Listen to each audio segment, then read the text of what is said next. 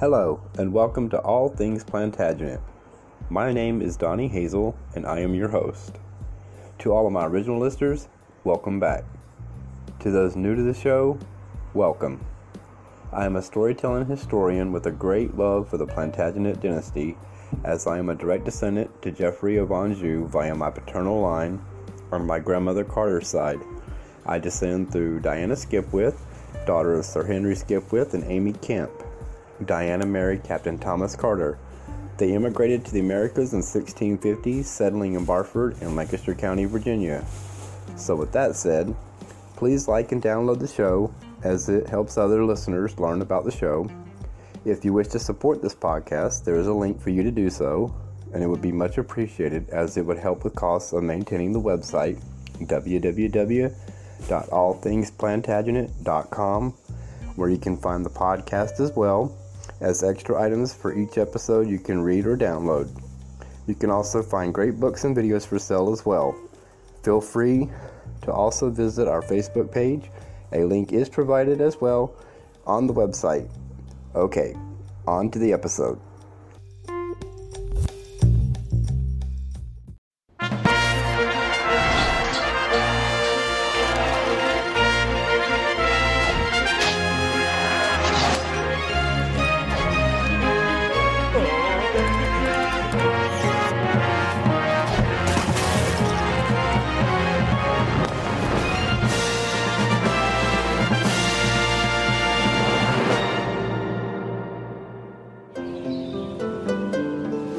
Upon a time there lived a damsel.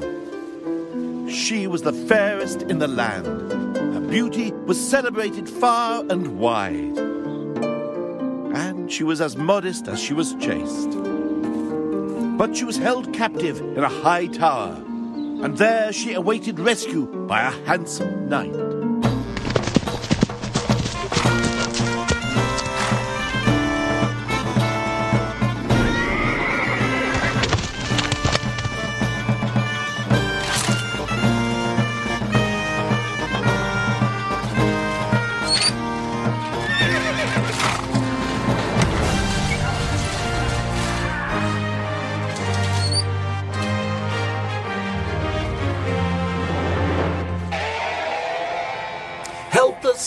Threatened, forever in need of rescue.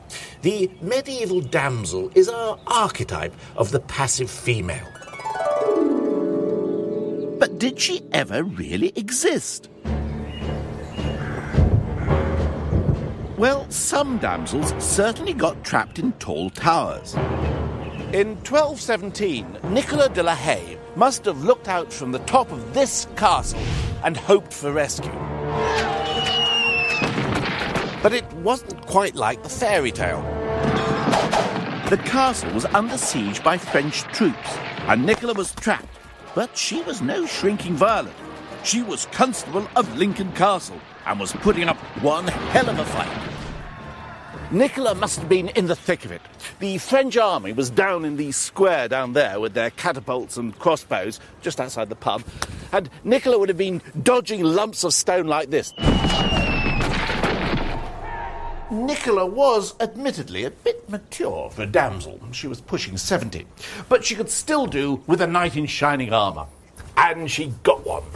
It was another old age pensioner. The knight in shining armour was William Marshal, well into his 70s, but the epitome of chivalry and regent of England, a sort of stand in for the young king. Together, these two OAPs defeated the foreign invaders, saved Lincoln, and in the process saved England for Henry III. William, ever the perfect chivalric knight, celebrated their joint victory by taking Nicola's castle away from her and giving it to the Earl of Salisbury. However, Nicola wasn't going to stand for behaviour like that from a geriatric like William. She stormed off down to London, had the castle restored to her control, and kept going as constable until well into her 80s. In the Middle Ages, women like Nicola were not expected to be helpless or shy. We have had a fake version of the Middle Ages erected for us, quite literally, and we may easily mistake it for the real thing. This is Castle Coch in South Wales, and it really is a load of old cork. It may look like the archetypal medieval castle, but it isn't. Castle Coch was built by a wealthy Victorian nobleman in the 1870s, and it's as fake as our stereotype of the damsel in distress. The Victorians saw the Middle Ages as a time of pre industrial innocence and heroism. They created an image of medieval womanhood that reflected their own ideals, an image that has lasted through to today. However, the reality was very different. Women's role in society changed throughout the Middle Ages, and as society became more sophisticated, so women became more empowered. But the story begins back in Norman England, with men firmly in the driving seat. Yes, it was a man's life in Norman England. Women were supposed to do as they were told and were dependent on their fathers and husbands. And Normans expected to take English brides as part of the proceeds of victory. But right from the start, there were damsels with their own ideas. You are about to witness the true life story of one such damsel. It contains graphic scenes of sex and violence, so we shall tell the tale using authentic medieval puppets to avoid offense. The story takes place nearly a thousand years ago. A girl is fleeing through the woods near St. Albans. Her name? Christina of Markyate. She is fleeing the lewd embraces of this man, a nobleman by the name of Berthred. Oddly enough, it isn't Berthred who's keenest to get Christina to submit to his lewd embraces. It's her parents. Why are they so keen to see their daughter deflowered? Well, we have to go back to the beginning of the story. After the Norman conquest of 1066, wealthy Anglo Saxons found themselves outside the structures of power. For a couple like Christina's parents, the one way back in was the traditional one of trading in your daughter's flesh, i.e., marrying her off to a rich Norman. Intermarriage was encouraged by William the Conqueror as a way of embedding his men in their new country. Christina, however, had no intention of getting embedded with anybody. As a young girl, she'd made a pilgrimage to St. Albans Abbey, and later she made a vow to become a nun. Unfortunately, Christina has come to the attention of the wicked Ranulph Flambard, an influential Norman and Bishop of Durham. Her parents can't wait to oblige the bishop with their daughter's, well, I would say hand, but that's not quite what the wicked Ranulph has in mind. The bishop wants Christina for his mistress. For respectability's sake, both bishop and parents want the girl married. So they persuade Berthred to do the honours, on the understanding that the bishop has first call on Christina's favours. Christina, however, is still hell bent on celibacy. The marriage isn't complete until she sleeps with Berthred, and she's having none of it. Her parents try everything. They flatter her, they bully her, and even slip love potions into her herbal tea. Finally, they push the hapless Berthred into her bedroom and tell him to take their daughter by force. Christina, meanwhile, is literally climbing up the walls, where she hangs from a nail until Berthred goes away. She finally makes her escape, fleeing through the woods.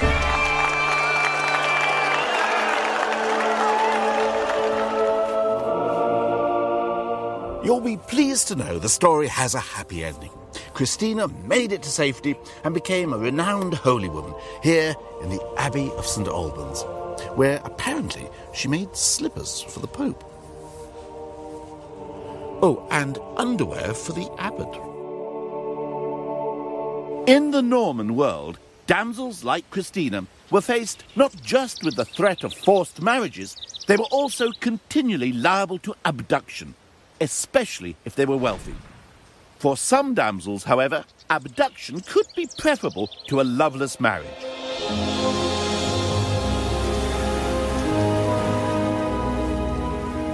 faced with marriage to the usual sort of knightly suitor, who, let's face it, tended to be a cross between your average serial killer and the local rapist, the clued up damsel might arrange to get herself abducted by the preferred lover of her choice. Or to be on the safe side, sometimes a damsel found she simply had to do the abducting herself. Turnberry on the west coast of Scotland is best known today for its championship golf course. But in 1271, a spectacular castle stood here on the cliff edge, with a gate that opened onto the wild sea.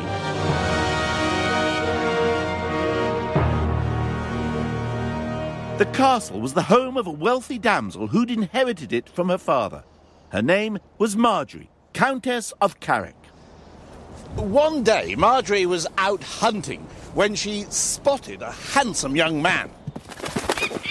It was lust at first sight. The chronicles relate how Marjorie, by force with her own hand, brought the knight, although very loath, to her castle of Turnberry. Marjorie kept him here for 15 days, and she must have been doing something right because when they emerged, they were man and wife. The happy couple soon produced a boy, none other than Robert the Bruce, the future King of Scotland. The point is that in the Middle Ages, it was entirely credible for a powerful young woman to kidnap a man. Marjorie was by no means an isolated example. The Victorian idea that women are somehow less sexual than men would have struck your medieval punter as, well, just plain daft. If you want to know how people like to imagine themselves, or how they wanted other people to see them, a good way is to look at the kind of entertainment they enjoyed. And in the Middle Ages, that meant listening to stories. Reading was a communal activity. The lady of the household would sit in her private apartments with her damsels, and they'd take it in turns to read aloud to each other. And sometimes the stories could be surprisingly sexy. They certainly didn't expect their heroines to be shy and retiring. Uh, try this from the 14th century fantasy Sir Gawain and the Green Knight. Story so far. Uh, Gawain's on a, a quest, and he sleeps the night in a strange castle. He's woken up very early in the morning when the lady of the castle comes into his room, locks the door, tiptoes across to his bed, and sits down on it.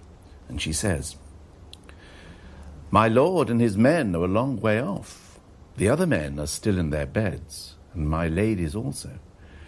The door is closed and fastened with a strong lock.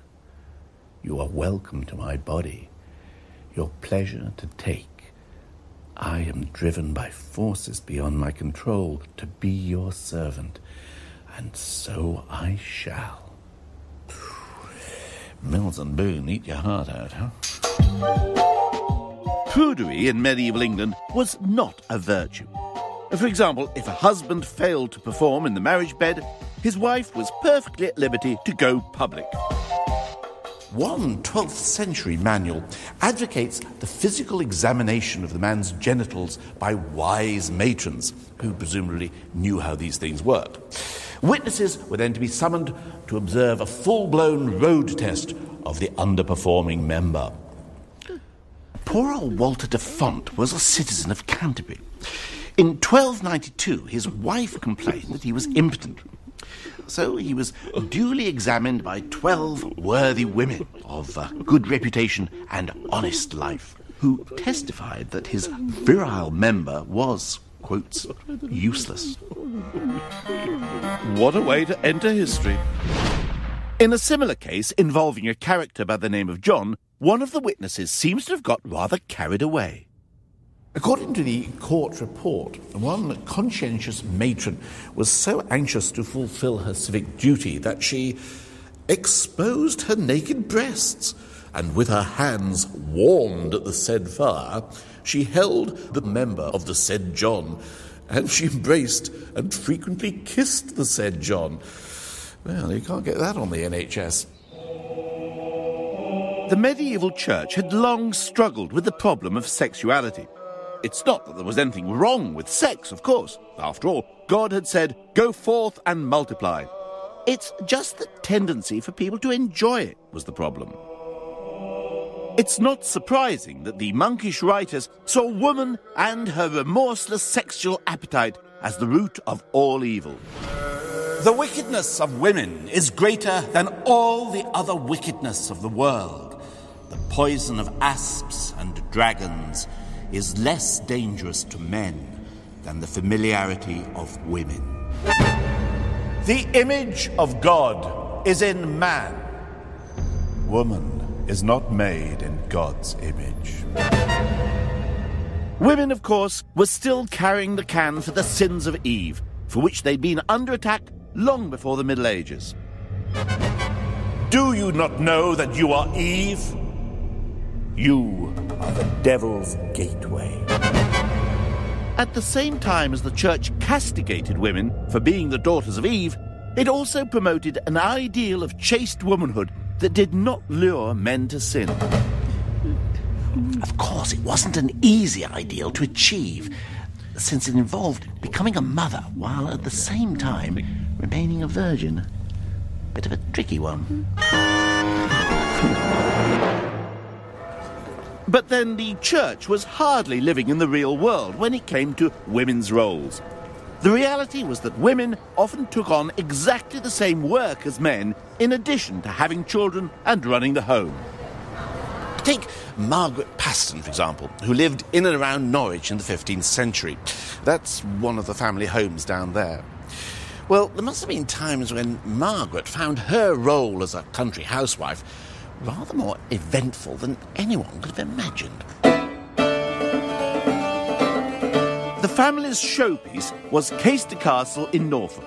It was one of the earliest all brick properties in England, with 40 bedrooms, two halls, a chapel, kitchen, larder, cellar, buttery, pantry, armoury, brewery, bakery, and stables. And Margaret ran the whole show. Over and above all this, Margaret was even expected to fill her husband's shoes as a warrior when the need arose. The Pastons were a family on the make who had acquired a lot of land in Norfolk very quickly and acquired a lot of enemies into the bargain. Margaret's husband John was a sharp lawyer who spent most of his time in London, leaving his wife at home in Norfolk. Sad for them, but lucky for us, because it meant the loving couple kept writing to each other. And by a small miracle, a lot of their letters have survived.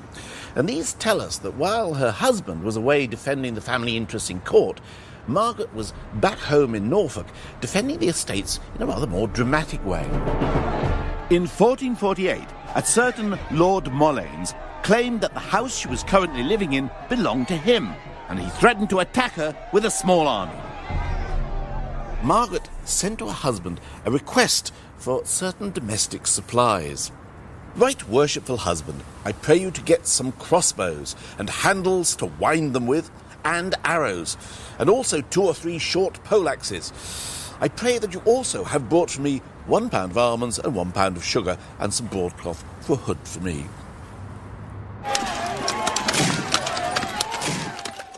Eventually, Lord Moleyns sent in a thousand armed men with battering rams and pans of fire. They dug mines under the building, and the wall of the chamber where Margaret was sitting collapsed. She was carried off, presumably complete with crossbows, poleaxes, almonds, and sugar. As the Middle Ages progresses, women's improving status can be seen reflected in what they wore.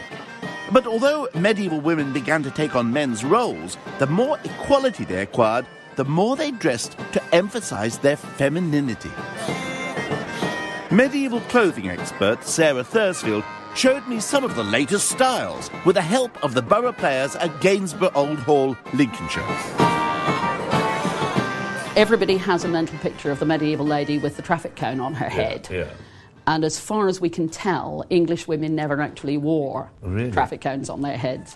You get the shorter version, not the long pointed Burgundian fantasy. Burgundy. In the 14th century, you've got more elaborate, more splendid costumes and for both men and women. Possibly not more splendid, but a shift is from loose layers of nice fabric to things which really fit the body very closely. The gown is, is a generic term for what both men and women wear on the outside. Yeah. And this is about as grand as it gets because this is velvet. She's a lady, her husband's Yeah. big with the court, they can afford velvet. Most of us can't. So, what sort of social standing would you be? I'm a, a, a respectable, sort of lower middle class widow. Oh, yeah. yeah. So I'm not nearly as fitted as Dawn. Yeah. Um, I'm not trying to, to pull everything in. Lady Borough, she's dressed for dinner, she's dressed for ceremony, so it's a matter of impressing everyone when she comes to the hall, looking her part, looking her status. 14th century seems to be actually one of the best times for women. For Oh, yes, yes. Within a hundred years of the conquest, noble ladies had moved from wearing simple gowns to elaborate embroidery and even more elaborate hairstyles. And as trade increased, making a greater variety of coloured cloths available, women began making strong statements about who they were by what they wore.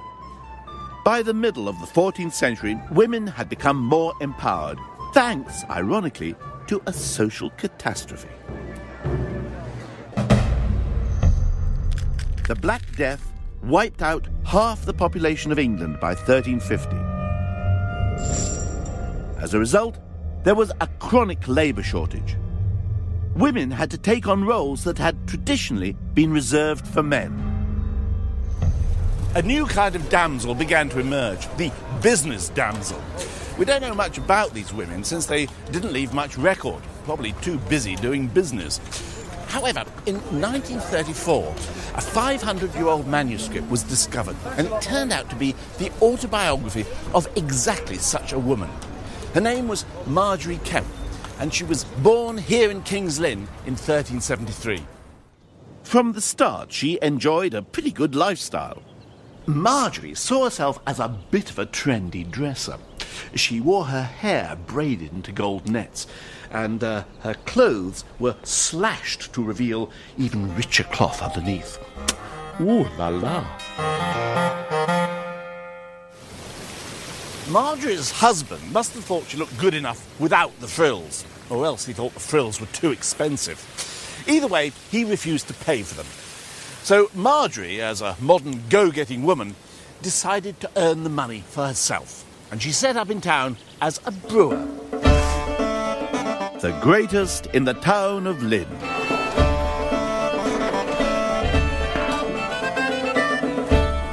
But then an odd thing happened.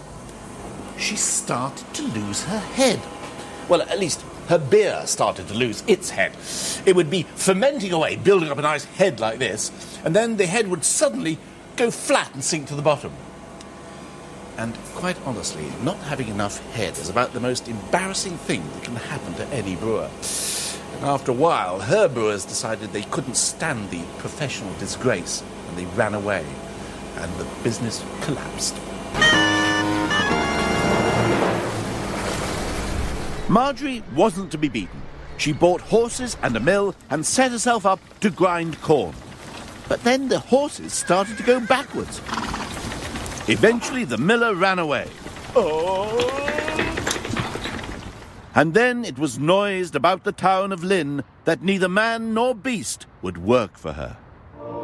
It was time for a versatile woman like Margery to make another career change. And though it may seem an odd choice to us, she decided to become a full time, professional religious hysteric.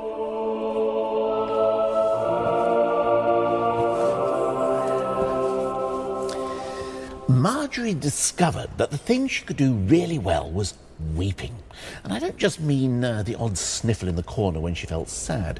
She wept in public, extremely loudly, and incessantly. She'd weep through meal times, she'd weep through sermons, she'd scream and yell and start rolling on the floor. A holy woman said it was a gift from the Holy Spirit, but most people thought it was just a damn nuisance. When Margery went on pilgrimage, for example, her fellow pilgrims couldn't stand the way she wept and screamed through dinner. They ditched her before they got a quarter of the way to Jerusalem. So maybe not the typical businesswoman of the day, but at least before she died, she made it into the guild. And here on the accounts for the Trinity Guild for 1438, we can see her record of her membership payment. Margery Kempe, 20 shillings.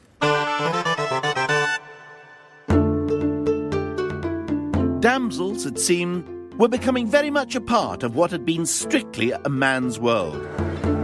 In Richard II's court, for example, women enjoyed a high profile. It was a very sophisticated court.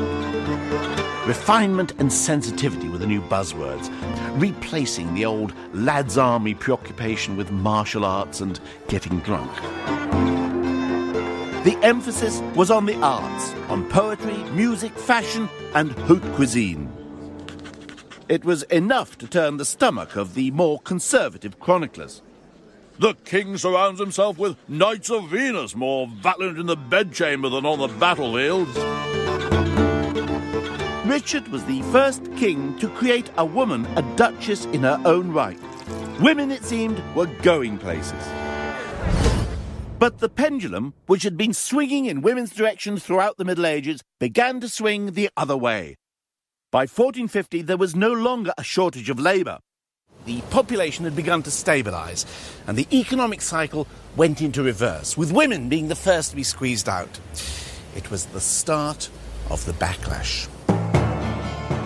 One of the clearest examples of this backlash against feminine power is the extraordinary story of Joan of Arc. In 1429, the French were losing the war against the English when the French army was put under the command of a 16 year old peasant girl who claimed divine guidance. Joan routed the English at Orleans, but was captured the following year. She had gone into battle dressed as a man, and she kept these clothes on in prison. The pants and tunic firmly laced together, apparently as a defense against being raped by her guards. But she was told that for a woman to wear men's clothing was a crime against God, and for that crime she was burned to death. Something sinister was going on. Later, it would be claimed in England that Joan was burned as a witch, but that wasn't true. The medieval world didn't go in much for witchcraft. Centuries of Christian teaching had taught that such beliefs were mere superstition. What was being made clear, however, was that for a woman to take over a man's role was henceforth to be regarded as unnatural. The wickedness of women is greater than all the other wickedness of the world.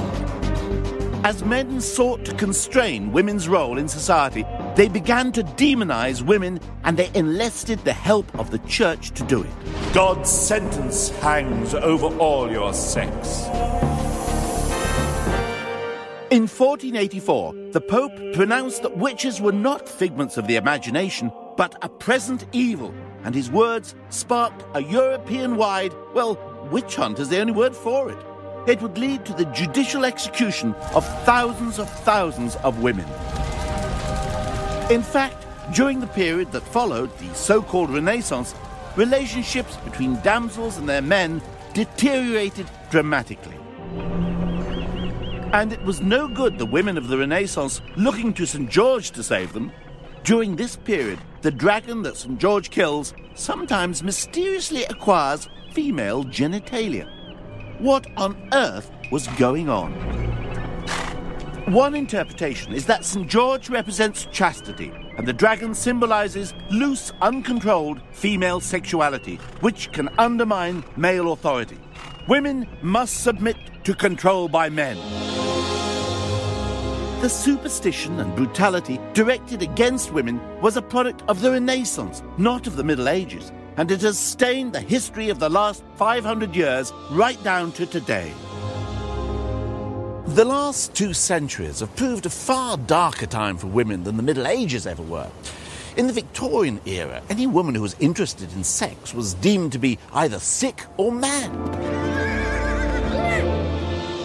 It's an attitude that would have been incomprehensible to people of the Middle Ages. The Victorians were determined to marginalize the role of women in society, to strip them of power, and to deprive them even of their sexuality. That's why they invented the medieval damsel in distress.